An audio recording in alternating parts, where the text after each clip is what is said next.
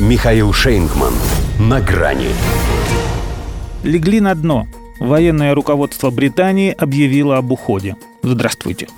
На грани. Бывают же такие удачные совпадения. Хотя даже для Британии, где они в основном и бывают, это слишком. Дуплетом два подряд и оба в одну воронку. Сначала некто заботливо оставляет на автобусной остановке в графстве Кент пухлую папку с полным раскладом по рейду эсминца Defender, и она благополучно попадает в эфир BBC. Затем все военное руководство страны дружно уходит на коронавирусный карантин.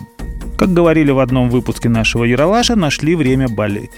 Может, конечно, это и не дипломатический насморк, но только потому, что дипломатии во всей этой истории даже не пахнет. А вот нюх они на самом деле потеряли, когда еще и берега попутали.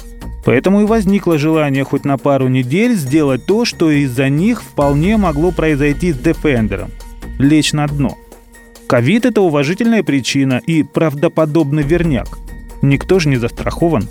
Хотя Лондон гордится темпами вакцинации, которая и армейское начальство, по идее, не должна была обойти стороной. Но сейчас в нем вполне резонно решили, что лучше подвергнуть ее сомнению – тем паче, что может и обойдется, если все на дельта-штамм спихнуть. Чем продолжать топить бездарных стратегов? Других-то все равно нет. На удаленку в числе прочих отправились министр обороны Бен Уоллес, это он настаивал на крымской провокации, и глава генштаба Ник Картер, который назвал ее риском, способным вызвать необоснованную эскалацию. Из чего следует, что генерала спросить забыли. Хотя общались. Это же он как бы сдал положительный тест.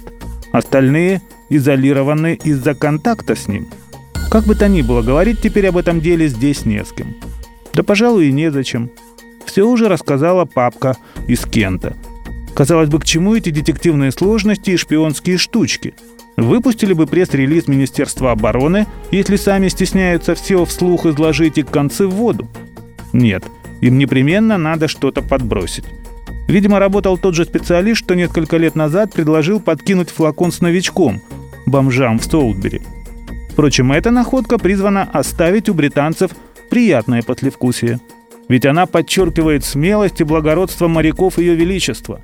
Могли же выбрать безопасный проход подальше от Крыма, но пошли на пролом, чтобы показать поддержку Киеву и силу Москве.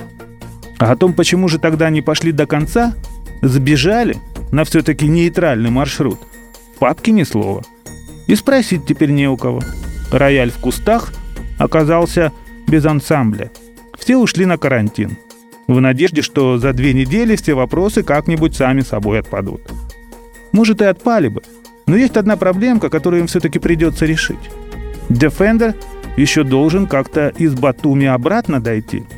Станет ли он опять демонстрировать кусочек своей смелости – если он и после Грузии останется все той же, как его назвали в российском Минобороны, жирной целью. До свидания.